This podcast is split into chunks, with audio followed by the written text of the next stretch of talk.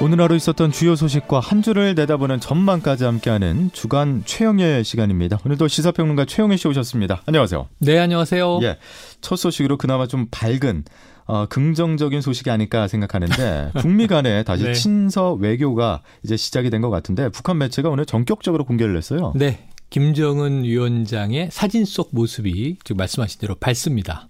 표정도 뭔가 진지해 보이긴 하지만 흰 옷을 입고 있어요. 예. 하복인 것 같아요. 어, 조선중앙통신이 이 사진과 함께 보도를 이제 공개했는데 이 일전에는 김정은 위원장의 친서가 트럼프 미국 대통령에게 도착을 했고 그걸 또 자랑을 했죠. 예. 아름다운 친서라고 또 표현을 했고요. 이 내용 자체가 너무나 좋다. 이런 이야기를 했습니다. 그리고 나중에 여러 번 그걸 흔들었어요. 또 내 생일 축하 편지다 이런 이야기도 했고요. 그런데 이번에는 거기에 답으로 북한으로 들어간 트럼프 대통령의 친서를 북한 매체가 이례적으로 또 공개하면서 예. 그 내용도 어, 굉장히 호기심을 불러일으켜요. 그 굉장히 흥미로운 제안이 들어있다. 김정은 위원장은 만족감을 표시했다. 그리고 이제 트럼프 대통령의 그 예. 위대한 예. 용단을 높이 평가했다. 이런 이야기들이 보도가 됩니다. 그러니까 그런 지금 말씀해 주신 긍정적인 부분을 네. 어, 외신 그러니까 해외 언론이 말한 게 아니라 북한 내에서 매체가, 매체가 네. 예. 그러니까 이제 김정은 위원장 또는 이제 북한 정권 당국에서도 뭔가 이, 이게 재밌는 게요. 이 문재인 대통령 북유럽 3개국 순방 때도 오슬로에서 기자회견을 하면서 예. 트럼프 대통령이 이 저 김정은 위원장으로부터 받은 친서를 우리는 한미 간 정상끼리 공유하고 있다. 그 안에는 흥미로운 대목이 있다. 트럼프 대통령이 공개하진 않아서 나도 공개할 수는 없지만 흥미로운 대목이 있다라고 언급을 했어요. 예, 예. 이번엔 북한 매체가 트럼프 대통령의 답친서에 흥미로운 제안이 있다. 어. 이것을 신중히 검토할 것이다. 이렇게 표현을 합니다. 예. 그러니까 서로 뭔가 흥미로운 제안을 했다는 것은 하노이 회담 결렬 이후에 서로 한 발씩 나아간 제안을 한 것 아니냐. 근데 이게 트럼프 대통령 입장에서나 김정은 위원장 입장에서나 상대가 제안한 무언가가 상당히 구미 당기는 내용일 가능성이 높다. 그것이 무엇일까 예. 하는 부분에 지금 이제 주목이 되고 있고요. 지금 이번 주에 이제 비건 그 대북 담당 미국 특별 대표가 서울에 들어옵니다. 그렇다면 이제 판문점 쪽에서 북과 접촉하지 않겠느냐 이런 관측이 어. 나오고 있거든요. 예, 예. 그럼 조만간 다시 3차 북미 협상이 이 재개될 가능성이 있고 무엇보다 그걸 강하게 지금 이제 증빙하는 것은 뭐냐면 예, 예. 북중 정상회담입니다. 지난 주말에 있지 않았습니까? 그랬었죠. 시진핑 중국 국가주석이 평양에 들어가서 14년 만에 북한에서의 이제 북중 정상회담이 있었고 여기에 대해서 이제 일본 조총련계 신문인데요. 조선 신보가 이것은 3차 북미 정상회담을 강하게 재촉하는 만남이다. 이렇게 북중 정상회담이 북미 정상회담을 재촉하는 만남이다. 예. 이렇게 해석을 했어요. 북한 쪽의 시각입니다. 뭔가 일어날 것도 같습니다. 예.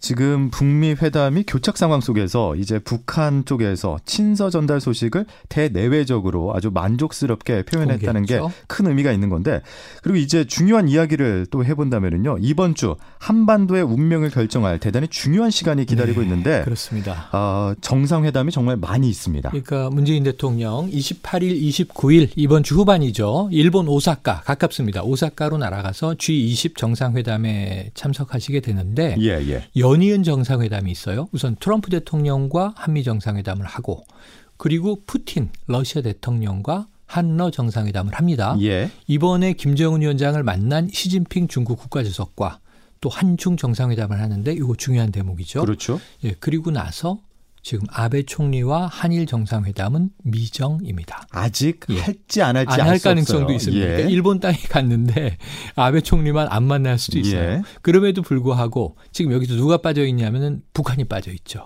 사실은 이제 김정은 위원장과 어, 트럼프 대통령과의 만남 전에 사전에 한번 만나고 싶어 했던 게 문 대통령의 의중인데 이거는 시간이 다 흘러버렸습니다. 그렇죠. 그런데 이제 G20 정상회담으로 끝나는 게 아니라 미국, 러시아, 중국을 만나고 끝나는 게 아니라 트럼프 대통령은 G20이 끝나면 방한을 하죠. 우리나라에 예, 방한을 합니다.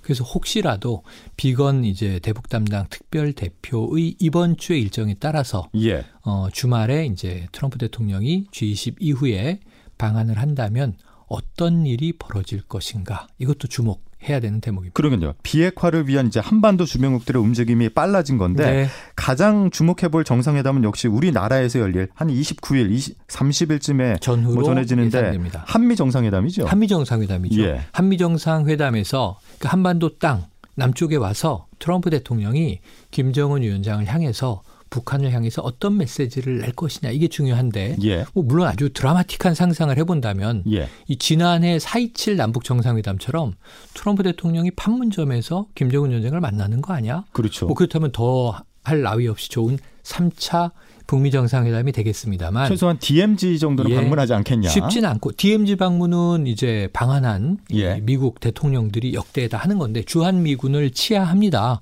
그런데 문제는 항상 이제 긴장 속에서 쌍안경, 망원경으로 북측을 바라보는 정도 장면이 연출되는데요. 예. 이번에는 대북 메시지가 나올 가능성은 최소한 매우 높고요.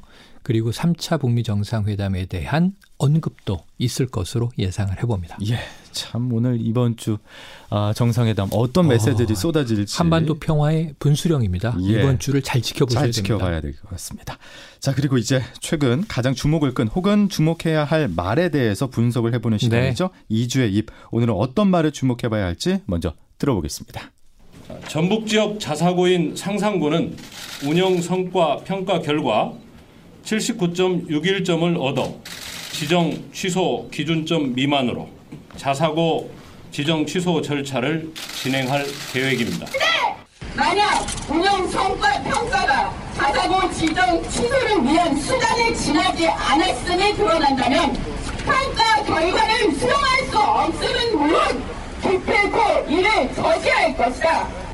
예. 지금 전북 상상고의 자율형 사립고 그 재지정과 관련해서 네. 결과가 발표됐고 네. 이에 대해서 또 후반부에는 결과를 또 받아들일 수 없다라는 네네네. 네, 네. 목소리까지 들었는데 일단 그 20일에 이게 공개가 된 내용인데 자사고가 도대체 뭐길래 네, 이렇게 네. 교육계가 시끄러울까요? 시끄럽습니다. 지금 앞으로도 계속 시끄러울 전망이라 이걸 꼭 짚어야 되는데요.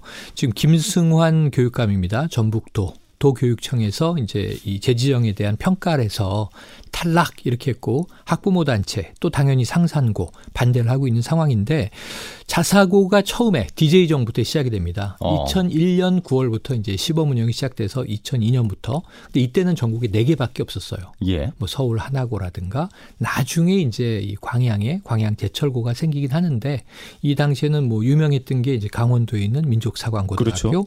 이런 곳들 네 군데만 일종의 특성화 그러니까 자립형 사립 고등학교. 그러니까 말해 주신 대로 자립형이기 때문에 정부의 지원, 그러니까 없다. 긍정적인 지원은 네네네. 없는 거예요. 그러니까 이제 다소 비싸졌어요. 귀족 학교라는 비판이 있었어요. 공부를 아주 열심히 시킬 뿐만 아니라 다양한 학생들에게 맞춤형 다양성 교육을 시켜서 예. 이 획일화된 교육을 탈피하겠다. 이게 이제 DJ 정부 때 시작이에요. 그런데 이게 2010년부터 폭발적으로 늘어납니다. 이때는 MB 정부 때죠. 예, 이명박 2000, 전 대통령. 예, 그러니까 2014년 시점으로 보면 전국에 49개, 10배 이상이 늘어나게 되죠. 그래서 서울에도 많이 생기고 그래서 이때는 자립형 사립고등학교가 아니라 자율형 사립고등학교. 근데 어쨌든 마찬가지의 맥락이에요.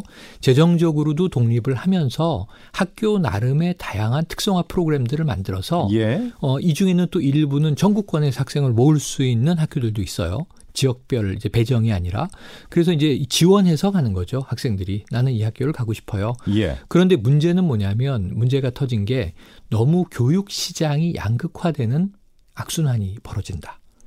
그러니까 이 다양성을 추구하는 자사고들이 예, 예. 말 그대로 다양성을 이제 확대해 나갔으면 좋은데 공부 잘하는 학교 공부 잘하는 학교 입시 명문고가 되는 경향이 나타난 거예요. 예. 그래서 이제 여기에 대해서 공교육을 오히려 훼손하고 있다. 그래서 이 진보형 교육감들은 모두 다 자사고 폐지를 공약으로 내걸었고 고교 평준화를 네. 이야기하고 그러니까 있는 거죠. 공교육을 회복시키고 이 고등학교 교육을 평준화시키고 고등학교 교육까지는 의무 의무 교육화되면서 이것은 공교육이다. 그렇다면은 이게 특수한 귀족 학교들이 자꾸 만들어지면서 여기를 가고 싶어 하게 하면 안 되지 않느냐. 사실은 자사고 외에도 이미 특목고 있죠, 외고 있죠, 과학고들 있죠. 그러니까 이런 것들에다가 자사고까지 이제 더해서 예. 이 공교육이 훼손되는 방향으로 흘러가다 보니까 이들은 입시 교육에서 좀 탈피해 보자는 취지로 만들어졌는데 오히려 입시 교육이 좀 중심을 잡고 있는 학교들이 돼버린 셈이에요. 그래서 지금 이, 이 진보 교육감들이 자사고 폐지를 공약으로 내걸었고 예. 그걸 지금 추진하고 있고 서울시 조희영 교육감을 비롯해서 또 문재인 대통령은 자사고 폐지를 역시 대통령 대선 공약으로, 공약으로. 걸었습니다. 예. 그래서 지금 그것이 이 지금 제도가 있기 때문에 잘하고 있는 자사고를 임의로 폐지할 수는 없으나 지금 계속 평가 재평가 과정에서 이 자사고 본래의 취지를 맞추지 못하는 학교들은 폐지함이 마땅하지 않느냐 이것이 이제 정부와 이 대다수 교육청들의 입장입니다. 예. 자, 이번 주에도 뭐 부산 해운대 고등학교가 이제 결과가 네. 발표될 예정이고 앞으로 이제 21곳의 평가가 남았는데 맞습니다. 이게 가장 문제점 중에 하나가 지금 제각각의 평가 기준이잖아요. 네. 이게 공개가 안 돼 있죠. 평가 기준 공개 안 돼 있고요. 그래서 이제 사회 통합형 입시 제도가 이제 관건이다. 또 평가 기준이 공개돼야 하고 이것이 또 이제 엄격하게 만들어져 있어야 하는데 말씀하신 대로 자사고가 생길 때 그 기준들이 제각각이었어요. 평가 기준도 제각각이에요. 5년마다 재평가를 받거든요. 그래서 평가에서 탈락하면 사실은 이제 자사고가 아닌 겁니다. 일반고 일반고로 전환돼야 되는 겁니다. 일부 지금 그렇게 되고 있습니다. 그런데 이제 평가 기준 공개하라는 이제 반대 학부모 단체들, 시민 단체들, 교육 단체들의 또 요구도 거세기 때문에 예. 팽팽하게 부딪힐 거고요. 성상고의 경우를 지켜보면 아마 행정 소송 같은 걸 계속 낼 거예요. 이번 재평가 탈락이 부당하다라고 하는 굉장히 앞으로 시끄러울 전망인데 사회적 여론도 찬반이 팽팽해요. 예, 정치권에서도 역시 지금 이슈화되고 있죠. 정치권에서도 이슈화되고 있습니다. 그런데 정치권의 이슈는 이게 또 정쟁이 되는 거예요. 학부모의 지지를 누가 없느냐인데 사실은 공교육을 강화하라 이런 학부모 단체 요구도 많고 또는 다양성을 확대하는 취지는 좋은 건데 왜 그러느냐? 근데 그 중심에 뭐가 놓여 있냐면 입시 체제가 놓여 있습니다. 예. 현행 이제 대입 체제가 바뀌지 않는 한, 혁신되지 않는 한 사실은 자사고냐 특목고냐 외고냐. 사실 외고 출신 대부분이 또 이공계로 점수를 깎이면서까지 그렇죠. 가는 걸 예, 예. 감수하잖아요. 그러니까 이제 입시가 바뀌어야 자사고도 본연의 취지를 찾을 수 있겠다는 말씀을 드리고 싶네요. 알겠습니다. 자, 이번 주 일정 워낙 중요한 게 많기 때문에 하나씩 살펴본다면은 네. 시간이 없기 때문에 좀 빨리 네. 해본다면은요. 이낙연 국무총리가 내일 시정 연설을 한다고 하던데 그럼 이제 국회가 정상화 되는 겁니까? 반은 됐고 반은 안 된게 예. 자유한국당을 빼고는 정상화를 시키겠다는 의지입니다. 근데 이제 바른미래당도 얘기하지만 자, 이, 저 자유한국당이 빠지면 사실은 상임위라든가 예결특위, 추경심사 이런 거 안 되거든요. 그렇죠. 근데 자유한국당 입장은 우리가 하고 싶은 것만 참여할래요. 예를 들면 윤석열 검찰총장 후보자 인사청문회 할래요. 최근에 이제 북한 목선 어선 문제가 있었죠. 요 우리가 조사에 참여할래요. 추경은 안 할래요. 그래서 이게 뷔페 국회 아닌가. 골라서 들어가는 특이한 국회가 벌어질 것 같습니다. 예. 그리고 25일에는 또 제2 윤창호법이 시행이 됩니다. 시행됩니다. 이제 이 음주 단속 엄격해집니다. 두 달 동안 계도 기간으로 아주 이 단속 강화할 텐데요. 간단히 말씀드리면 기존의 0.05% 혈중 알코올 농도 이게 0.03으로 낮아지면서 운전면허 정지 기준이 되고요. 기존의 0.1%가 넘어야 면허 취소였는데 이 지금은 이제 0.08%로 낮아졌습니다. 예. 소주 한두 잔만 드셔 도 운전하시면 절대 안 된다. 이 25일 시행이 되고요. 그리고 처벌도 강화됐습니다. 예, 처벌까지 강화됐다는 거 기억해 주시고 내년도 최저임금 논의도 시작이 되는데 이게 어떻게 될까요? 25일 시작돼서 25, 예. 26, 27 우선 사흘 동안 되는데요. 예상컨대는 이제 올해 10.9% 오른 8천 원대 최저 시급이지 않습니까? 예. 지난해에 7천 원대였는데 이게 16% 이상 오른 거지 않습니까? 완급 조절론에 의해서 아마 두 자릿수 이상 올라가지 못할 거예요. 정부도 그렇고 한 자릿수 정도로 올릴 텐데 이것도 뭐 한 3, 4% 오를 거냐, 7, 8% 오를 거냐 싸움이 될 것 같은데 예. 노동계는 2020년 공약을 지키지 못하더라도 예, 다소 몇 년 늦춰질지라도 최저시급 만 원은 반드시 달성돼야 한다라고 또 주장하고 있기 때문에 팽팽한 기싸움 파행을 몇 번 거듭할 것으로 예상이 됩니다. 예. 끝으로 장마도 시작되죠? 장마 이번 주 시작됐는데 아마 마른 장마인데 그럼에도 불구하고 요즘 무서운 거 있죠? 국지성, 게릴라성 집중호우, 소나기를 주의하셔야 될 것 같습니다. 예, 여기까지 최영의 시사평론가와 함께했습니다. 고맙습니다. 고맙습니다.